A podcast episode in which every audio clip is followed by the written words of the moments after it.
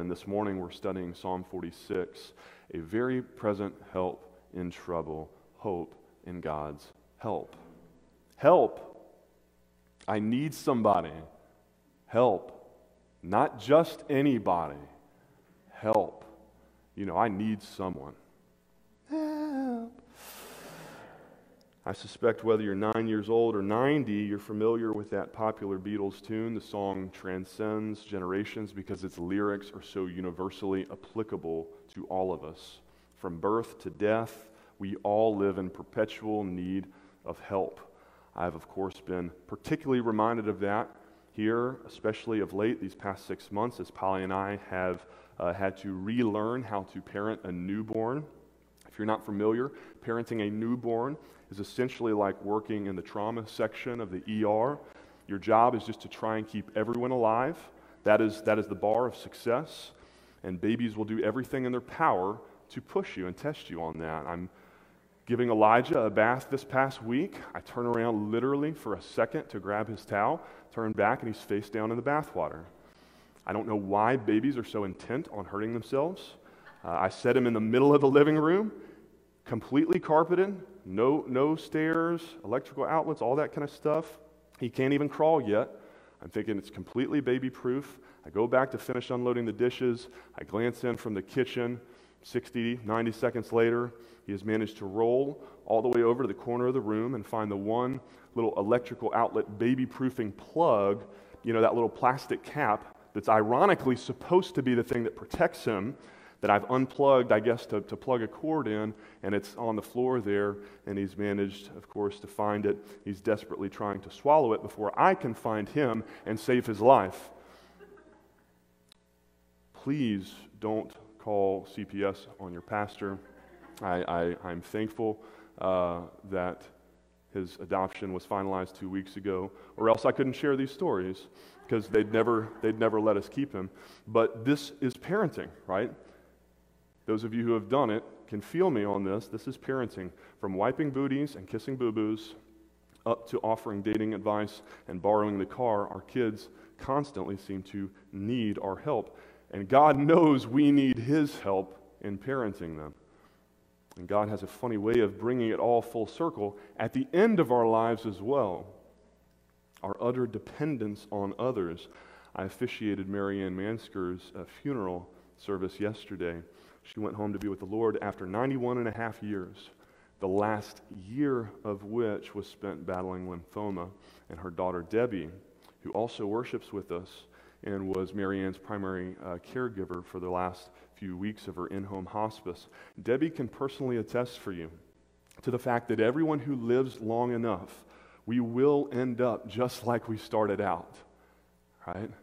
Barely able to move, in diapers, in utter need of dependency on others for our very survival. From the womb to the tomb, we need help.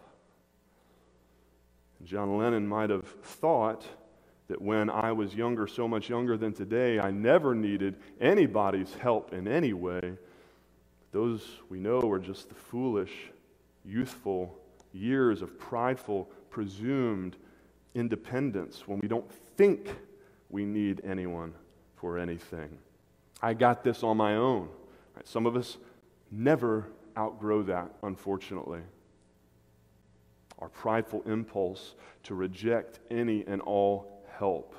I get on to Ellery, my four year old, when we play games together, and she won't let me help her shuffle the deck of cards. I'm like, baby, that is really hard for a four year old. Just let me help you. No, daddy, I want to do it myself.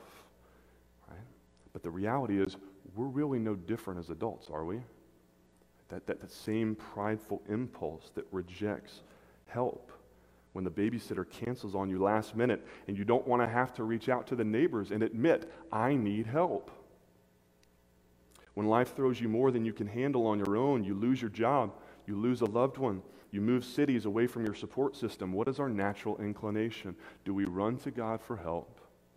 Or in our pride, do we declare, no, Daddy, I want to do it myself. God, I got this. But God, in His grace and His mercy, has a wonderful way of breaking us of that pride, doesn't He? Of humbling us by whatever means necessary. Heck, He will send a pandemic to wreak havoc on the entire world just to wake us up to the reality of our desperate need for help. Convict us of the folly, the illusion of our self sufficiency to the fact that we really don't got it under control, that we really don't have it all together, but that's okay because God has it under control. He upholds the universe by the word of his power, Hebrews 1 3. And that very same sovereign, totally in control God promises us right here in Psalm 46 to be for us, for all of us who would repent of our pride and turn to him for aid, a very present help in trouble. So, would you stand with me as you're able? And if you need help standing, don't be afraid to ask. Psalm 46. If you want to follow along in your Bibles, if you don't have a Bible, we'd love to gift you one of those at the info bar as well. But hear the word of the Lord this morning. God is our refuge and strength, a very present help in trouble. Therefore, we will not fear, though the earth gives way, though the mountains be moved into the heart of the sea, though its waters roar and foam, though the mountains tremble at its swelling. Selah. There is a river whose streams make glad the city of God, the holy habitation of the Most High. God is in the midst of her. She shall not be moved. God will help her when morning dawns. The nations rage, the kingdoms totter. He utters his voice, the earth melts. The Lord of hosts is with us. The God of Jacob is our fortress. Selah. Come, behold the works of the Lord, how he has brought desolations on the earth. He makes wars cease to the ends of the earth. He breaks the bow and shatters the spear. He, turn, he burns the chariots with fire. Be still and know that I am God. I will be exalted among the nations, I will be exalted in the earth. The Lord of hosts is with us, the God of Jacob is our fortress. Selah. This is the word of the Lord. Let's pray.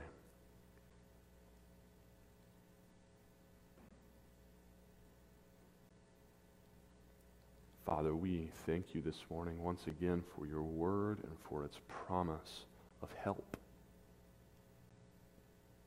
Very present help in our times of greatest need. God, we all have moments of total brokenness in this life when we're convicted of our desperate need for someone, something outside ourselves help us. And yet, God, all too often, we have many more moments where the illusion of self sufficiency creeps in and we think, I got this. Father, would you use your word this morning to break us of our pride, to use your word as a double edged sword to cut through and pierce through our hearts, convict us our desperate, utter need for you, our God and our Savior. And God, as we realize that need, would you meet us with the good news of your sufficiency, your provision of that Savior in the person of your Son Jesus and what he's done for us? May he be exalted in all the earth. May he be exalted among the nations. We pray this for your glory and for our edification this morning. In Christ's name, amen. You may be seated. A word of context here. We have examined um, Psalms of Lament. We've studied Psalms of Adoration. I'm going to categorize Psalm 46 this morning as a psalm of taunt. Psalm 46 was basically written as a shout of triumph to be sung after victory in battle. We're not exactly sure which battle, which occasion of Jerusalem, the city of God, referenced in verse 4, being defended by God, provided the immediate context for Psalm 46 to be written. There are two main theories. The first is the destruction of the armies of Ammon and Moab and Mount Seir during the reign of Jehoshaphat, as recorded in 2 Chronicles chapter 20. The second possibility is that it recounts the destruction of the army of the Assyrian king Sennacherib during the reign of Hezekiah as recorded in 2 Kings 18 and 19. Either way, Israel's basic message here is essentially the same. Our God rules, your king drools.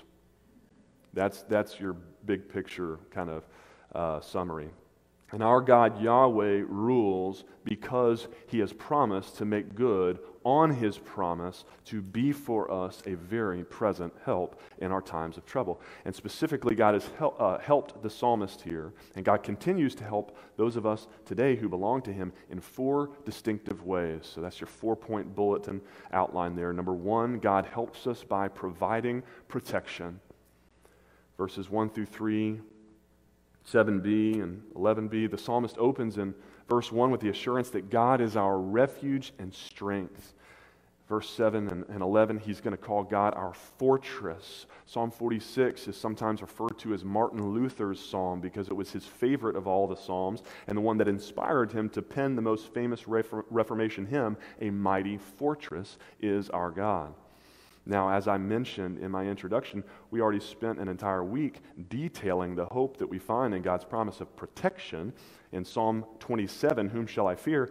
where God is similarly described as our stronghold, our shelter in the day of trouble. Very similar language to Psalm 46. And so I would refer you back to that sermon from August. But I want to just quickly look at the powerful imagery evoked here in verses 2 through 3. The psalmist declares in verse 2, Therefore, because God is our refuge and strength, a very present help in trouble. Because of who God is in verse 1, we can now actually have the kind of confidence expressed in verses 2 and 3. Therefore, we will not fear, though the earth gives way, though the mountains be moved into the heart of the sea. The psalmist closes his eyes and he pictures the most immutable, unshakable, solidly established uh, fixture that he can imagine a mountain range. Like, if anything's unmovable, a mountain range, and then he imagines those mountains being not just shaken, but being picked up and tossed all the way into the middle of the ocean. And in the midst of that scene, he calmly says, Yeah, that wouldn't scare me too much. Now, how many of y'all have experienced an earthquake? Any, anyone? Okay, about half of us. I know uh, we shared the story with some of y'all already, but back in March when we drove out to Utah to adopt Elijah, we were literally in Salt Lake for two nights. And the one morning that we were there just happened to be the morning of the biggest earthquake in the last 60 years in Salt Lake City. 5.7 magnitude, you might have seen it on national news, uh, just about eight, eight miles from the Airbnb where we were staying. So let me just quickly paint the scene for you. Seven in the morning, the morning again of, of our birth mom's induction. She is already at the hospital. She's been induced. Polly and I are laying in bed, praying, literally just waiting for a call, either to come pick up your new son or just kidding. You have the rug pulled out from under you once again. You drove all the way out to Utah in the middle of a pandemic and you're going home without a child. All right, this is totally the, the birth mom's discretion. That's the call we're waiting for, one or the other gives you a sense for the emotional state we're already in. My wife, God love her, is a self professed worrier. On a normal day, she's probably at like a seven on the anxiety scale. So on this particular morning, she starts at an 11 or 12, which is where she wakes up. And so we're lying in bed when the bed starts to vibrate. Like I didn't know this was one of those kind of Airbnbs. And within seconds, the room is rumbling. And then, moments later, the entire house is palpably shaking. Light bulbs blowing out, pictures falling off walls onto the bed that we're in. I, I froze. Polly is screaming. We seriously thought that the world was ending. Right, for a moment there, I literally thought this is it. Right, Jesus is returning, and apparently he's doing in Salt Lake City. The Mormons were right all along. I, I, I was the wrong religion. I, I'm still here. I missed the rapture. Right? I was very relieved when we ran half dressed out into the hall and saw that our, our Airbnb host, who is Mormon, was still there. Okay, they didn't get raptured. So, um, You want to talk about needing help, right? I mean, I can assure you, Polly and I needed help changing our underwear after that traumatic event. But in all seriousness, that, that was us being eight or 10 miles away from an earthquake that didn't even impact the topography of the area. An hour later, you couldn't even tell that there had been an earthquake. Now, I want you to imagine with me standing at the base of one of those peaks in Salt Lake City, experiencing an earthquake so massive that the entire mountain range breaks off from the earth and it starts the earth's surface and starts sliding into the nearby Salt Lake. Right? That is the scene the psalmist is imagining here in Psalm 46, and he, he says, eh. That's the confidence he has, God's protection. Verse 3 The heart of the sea, though its waters roar and foam, though the mountains tremble at its swelling. The psalmist is, again, just trying to envision the most terrifying natural phenomena conceivable. Have any of you ever been out in the middle of the ocean when a storm rolls in. Anyone? Maybe less of us. The first time I ever went scuba diving in the open water, I was 11 years old. I had just completed my certification, all the book work and quizzes that can't possibly prepare you for scuba diving in the ocean. Uh, I, would practiced in a swimming pool at the Y, of course, but that was about it. And now all of a sudden, we are boating out into uh, what I can only describe as the middle of nowhere, somewhere off the coast of Curacao, far enough that I can't see the land anymore. We finally get to the dive site, and the dive master says, All right, it looks like there's a storm coming in, uh, but we're already all the way out here. I think we've got time for a quick dive right, before the, the storm gets here and it gets too rough. Not exactly the words you want to hear the first time you're getting uh, into the middle of the ocean. My dad convinced me it would be all right, and so I started gearing up. It's my first time. I, of course, take twice as long to get ready as everyone else. The dive master is trying to be patient, but he also knows we, need to get this show on the road. And, and so, in my rush to get ready, I didn't even pause to really consider the roar and the foam of this pre storm water that was getting churned up. And so, you know, I, am the last one off the boat. I climb up onto the, the side of the, the boat, and we're doing, you know, one of these entrances where you step off the boat and kind of fall, you know, four three or four feet into the water and, and splash. And, um, you know, my heart's pounding. I put the oxygen in my mask, one big nervous last breath. Then I jump, and immediately when I hit the water, the swells knock my dive mask off, knock the regulator out of my mouth. I'm just flailing, right? And fortunately, uh, my dad was, of course, already in the water, and so he helped me recover my mask and settle down, only to realize that I'd forgotten my weight belt um, and so I was too buoyant to even sink down below the surface of the water. And so I had to climb back up the ladder and do it all over again. I will never forget what the roar and the foam, the swelling of those waters felt like on that day. That, that may have been the first time in my life that I thought, I may die today, right? Because I am vastly outmatched here. I am completely at the mercy of the sea. If this storm comes quicker than expected, I have no power over it. But you know who does? Psalm 89 9. You, O Lord, rule the raging of the sea. When its waves rise, you still them. It's a beautiful story in the Gospel of Mark, chapter 4, where Jesus is sailing with his disciples and a storm whips up. Jesus is so at peace that he's just asleep. But the disciples wake him up frantically. And Mark says, He awoke and rebuked the wind and said to the sea, Peace, be still. Okay, remember those words. Be still. We're going to come back to that at the end of the psalm. And the wind ceased, and there was a great calm. And he said to them, Why are you so afraid? Have you still no faith? And they were filled with great fear and said to one another, Who then is this that even the wind and the sea obey him? It's funny, Mark says they feared the storm, but ironically, when Jesus calms it, they're filled with, quote, great fear of him. Because anyone with that kind of power is worth fearing, unless he has promised to use his power to protect you to be your refuge and your strength, your fortress, your very present help in trouble. Then you truly can be still and know that He is God. Then you can say, Whom shall I fear? If, if that kind of God is for me, who or what could ever stand against me? Last note I want to make on verses 2 and 3. Willem van Gemeren explains in his commentary that these descriptions are more than just symbolic Im- imagery. He says the world catastrophes uh, listed here are the woes of the day of the Lord heralding the messianic age. Read about that in Isaiah 24, Jeremiah 4, Nahum uh, 1 5. These are the signs of the coming day of the Lord when God will return to judge the living and the dead. And so the psalmist is essentially saying, we don't have to fear on the day of judgment. Now, you may recall from my standalone message earlier in the summer on racial justice from Amos chapter 5 that the Old Testament prophets frequently warn Israel Woe to you who desire the day of the Lord! It is darkness and not light. Like, be careful wishing that God will return and finally give people what they deserve because that means justice for you too.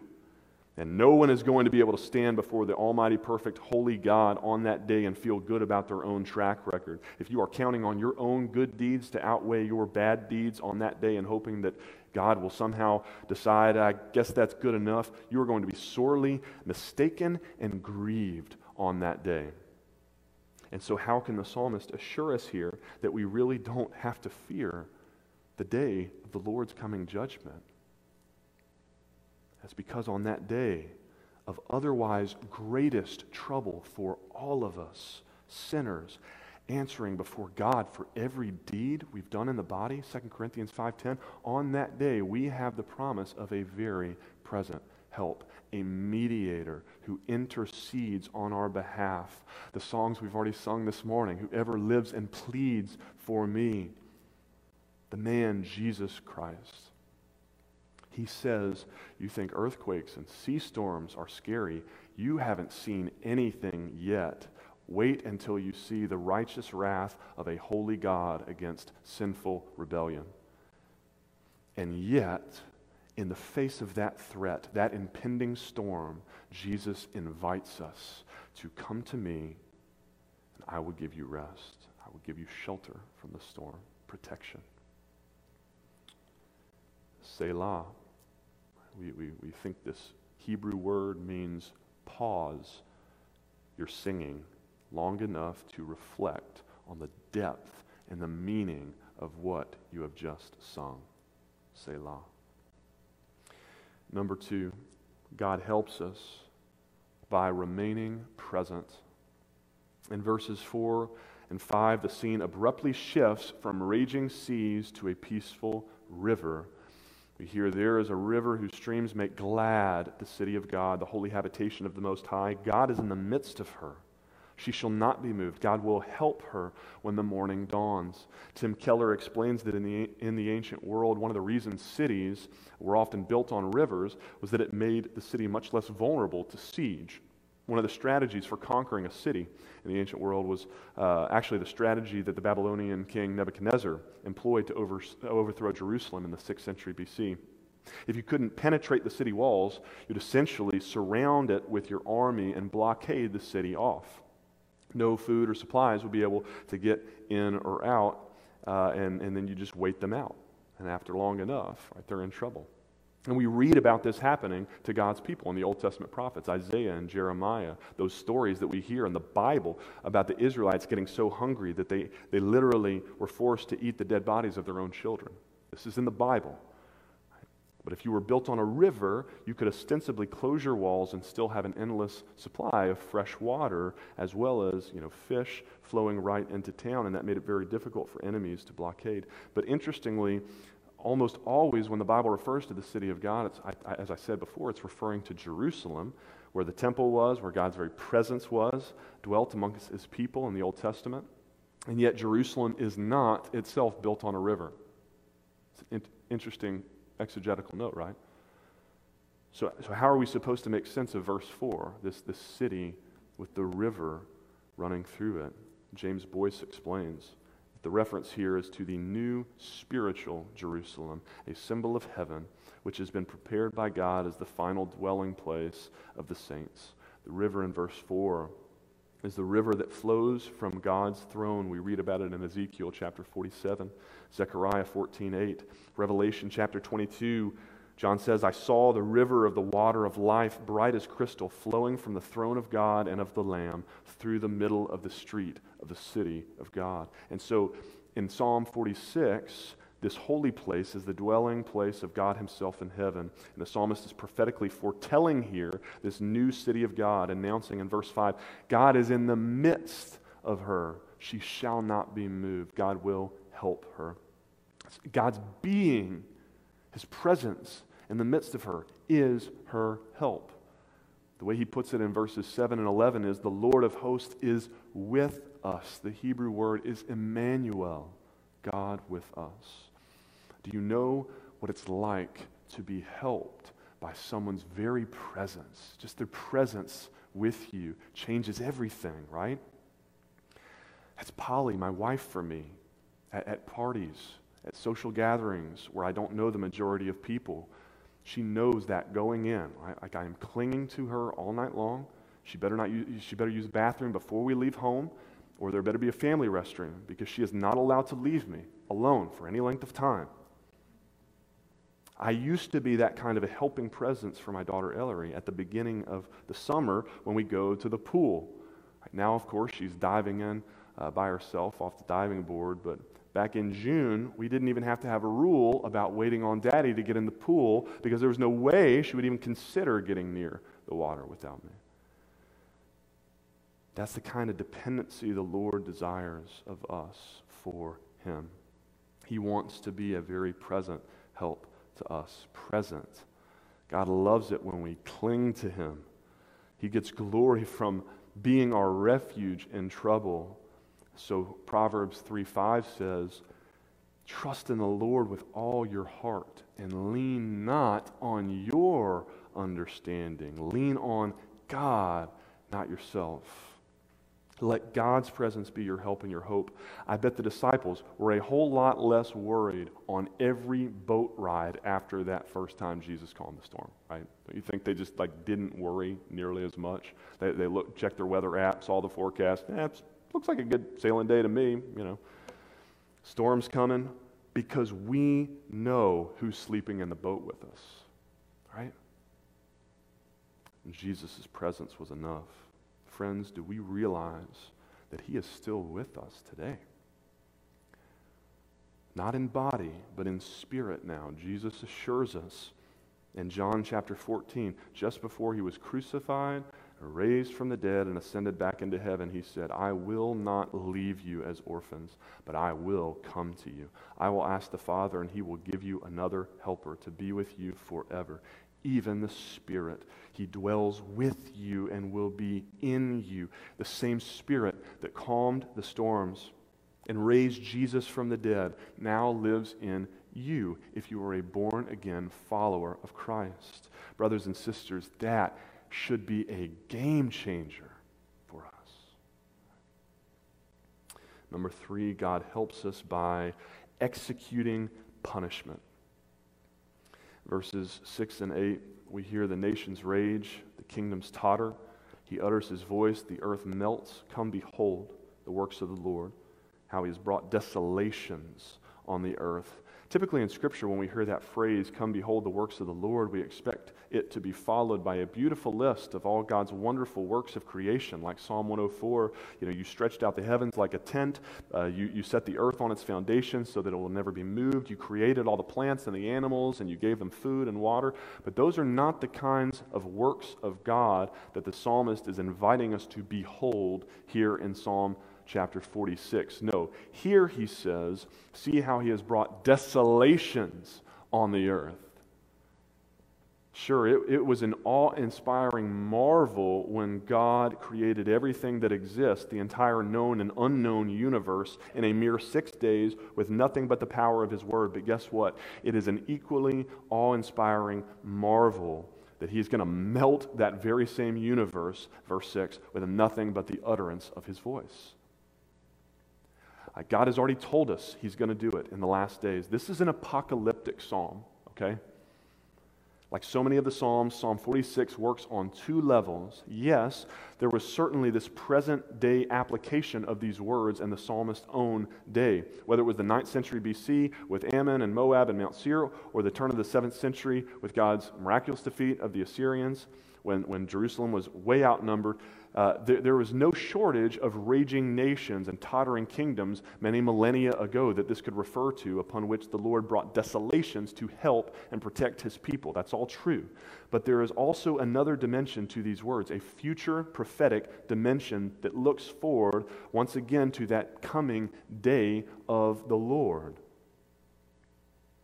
that we've already discussed. Here is how the Apostle Peter describes it in the New Testament. He says, The heavens and the earth that now exist are stored up for fire, being kept until the day of judgment and destruction of the ungodly. The day of the Lord will come like a thief. And then the heavens will pass away with a roar, and the heavenly bodies will be burned up and dissolved. That sounds a whole lot to me like melting desolations of Psalm 46, doesn't it? Here's how the book of Revelation describes that coming day. John says, The kings of the whole world will assemble for battle on the great day of God the Almighty, and they assembled at that place that in Hebrew is called Armageddon. And there were flashes of lightning, rumblings peals of thunder, and a great earthquake, such as there has never been since man was on the earth. So great was that earthquake. The great city was split into three parts that's Jerusalem, and the cities of the nations fell, and God remembered Babylon the Great to make her drain the cup of the wine of the fury of his wrath. And every island fled away, and no mountain was to be found. That sounds a whole lot like mountains being thrown into the heart of the sea while the nations rage in Psalm 46, doesn't it? A day of reckoning is coming, friends. It's coming. God has been warning us about that day for 3,000 years now, and Peter warns us here do not listen to those who scoff at such ideas. I mean, can, can you get a little crazy, you know, like in, in your bunker and doomsday, whatever? Yeah, you can go overboard maybe. But do not Listen to those who scoff. They will say, Where is the promise of his coming? For ever since the fathers, Abraham and Isaac, fell asleep, all things are continuing as they were from the beginning of creation. They're going to say, Look, it's been two, four, six thousand years now. If God was really going to execute judgment on the world, on us, surely he'd have done it by now. I don't have to worry about that. They scoffed in Peter's day. They're still scoffing at us today. And if God has not pulled the trigger yet before then, they will still be scoffing another thousand or two thousand years from now when Jesus finally does return. But Peter assures us do not overlook this one fact, beloved, that with the Lord, one day is as a thousand years, and a thousand years as one day. The Lord is not slow to fulfill his promise, as some count slowness, but is patient towards you not wishing that any should perish, but that all should reach repentance. Why hasn't God pulled the trigger yet? Sounded the trumpet, saddled up his cloud, and finally put the raging nations in their rightful place, avenged his people, recreated and restored this broken, fallen world that is groaning for redemption. That all sounds great. We say, Come, Lord Jesus. So why hasn't he done it? It's because God is patient. It's because if, if God can include just one more son or daughter in his kingdom, just one more soul that he can win over from the kingdom of hell and darkness and rescue them into his kingdom of heaven, the kingdom of light instead. God will wait another thousand years because of his great love for you. How long would you wait for your own prodigal child to return back home to you? If you then, who are wicked, know how to wait patiently for your own straying children, how much more so will our perfectly loving Heavenly Father wait for us? But do not presume on God's patience, on the riches of His kindness. Do not be mistaken, friends. He will not wait forever. His patience will one day run out. And Matthew 24 14 warns us or for those of us who are saved, who can actually now look forward to the coming day of judgment when the Lord returns, because we know that He's not going to judge us according to my own righteousness or my unrighteousness, as it were, but rather that God now sees me as clothed in the spotless righteousness of His own Son, Jesus. Matthew 24 14 promises me, it assures me that this gospel of God's coming kingdom will be proclaimed throughout the whole world as a testimony to all nations, and then the end will come. That once everyone on this earth has had a chance to hear the good news, to accept or reject Jesus as their Lord and Savior, He's not going to wait another second. Because God is looking forward to that coming day when He will get to gather all of His people, every nation, tribe, and tongue, all together at last around His heavenly banquet table. God's family God is looking forward to that day even more than you and I are, Christian. And so, if you're looking forward to it, if a new heaven and a new earth where there's no more crying or sickness or, or, or death or pandemics or elections, right? If that all sounds really good to you right now, I implore you today do your part and go tell someone about Jesus. Because as long as your neighbor across the street thinks that church is all about dressing up to impress God, as long as she thinks that, that the gospel is that if you try your hardest to be a good person, maybe, just maybe, God will accept you. Until your neighbor hears the truth that she is a sinner in desperate need of a Savior. And praise God, He has provided one in Jesus. And, and, and, until she has the opportunity to trust in Him today and be saved, until she's heard the good news, God might as well be waiting on you for His return.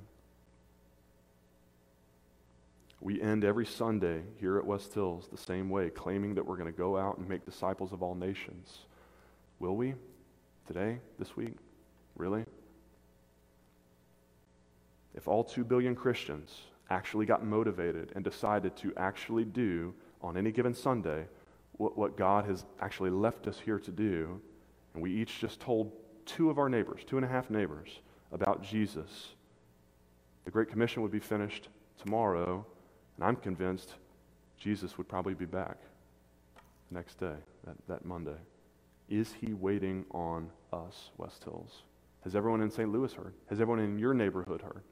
and your sphere of influence? Is he waiting on you, on me? There is a coming day of the Lord when everything will be made right, and the Lord will execute justice and punishment for all who deserve it. That's all of us. We all deserve it. And the only way that God's justice is a help to sinners like you and me is if He's not judging us according to our own righteousness, but according to Christ. So I ask you, have you trusted in Jesus this morning? And if you have, have you shared that good news with someone else in your circle of influence who is otherwise walking around right now, somewhere today, totally oblivious to the fact that in any given moment, if they get hit by a semi truck and go to meet their Maker, they will face the punishment that is rightfully due a rebellious sinner like them unless they've repented and trusted in Jesus for their salvation. That threat should keep us awake at night every so often. We should feel the weight of that responsibility that opportunity that Jesus has left us with to partner with him in seeing his kingdom of light advance in this broken world. We need him. They need him. Which brings us finally to number four God helps us by bringing peace. Verses 9 and 10. God makes wars cease to the end of the earth. He breaks the bow and shatters the spear. He burns the chariots with fire. Isaiah 2 4 says, God shall judge between the nations. They shall beat their swords into plowshares and their spears into pruning hooks. Nation shall not lift up sword against nation on that day, neither shall they learn war anymore. And once again, there's a big picture, apocalyptic future fulfillment of this judgment day for all people that is still to come, where there will be no war and the new heavens and the new earth, but there is also a personal application for each of us in this verse this morning. Because the most dangerous war, you need to hear this this morning, the most dangerous war that you need to be concerned with today is not the threat of a second civil war if Trump doesn't get reelected and he refuses to leave office. Right? It's not the, the escalating tensions between the U.S. and China or the ever present threat of Iran or North Korea. It's not even the final battle between God's army and the powers of darkness. No, the most dangerous war that you and I need to be worried about today is the war raging inside your own heart. It is the war between the indwelling sin that still lives within you and the Holy Spirit that is convicting you right now of that sin and of your desperate need for a Savior from it. That is the war that you need to be concerned about. We are so needy, friends. You are so needy.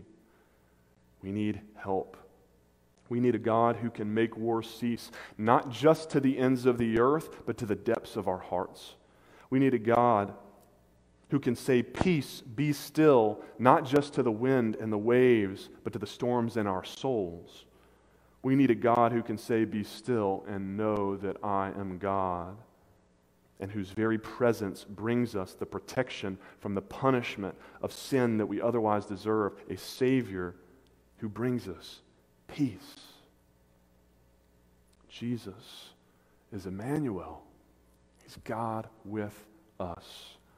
And He can bring you peace today if you will but surrender your life to Him in faith. Will you do that this morning? Make no mistake. This is where we end. God will be exalted. Verse 10. God claims, I, I will be exalted among the nations. I will be exalted in the earth. The question is Will you bend your knee? Will you confess with your tongue of your own volition? Will you be amongst the humble who will be exalted on the day of the Lord? Or will you be one of the proud who must be humbled? Will you still be caught saying, No, God, I got this? No, Daddy, I, I want to do this on my own. Repent, therefore, and turn back that your sins may be blotted out, that times of refreshing may come from the presence of the Lord, and that he may send the Christ appointed for you, his only Son, Jesus. Amen. Let's pray.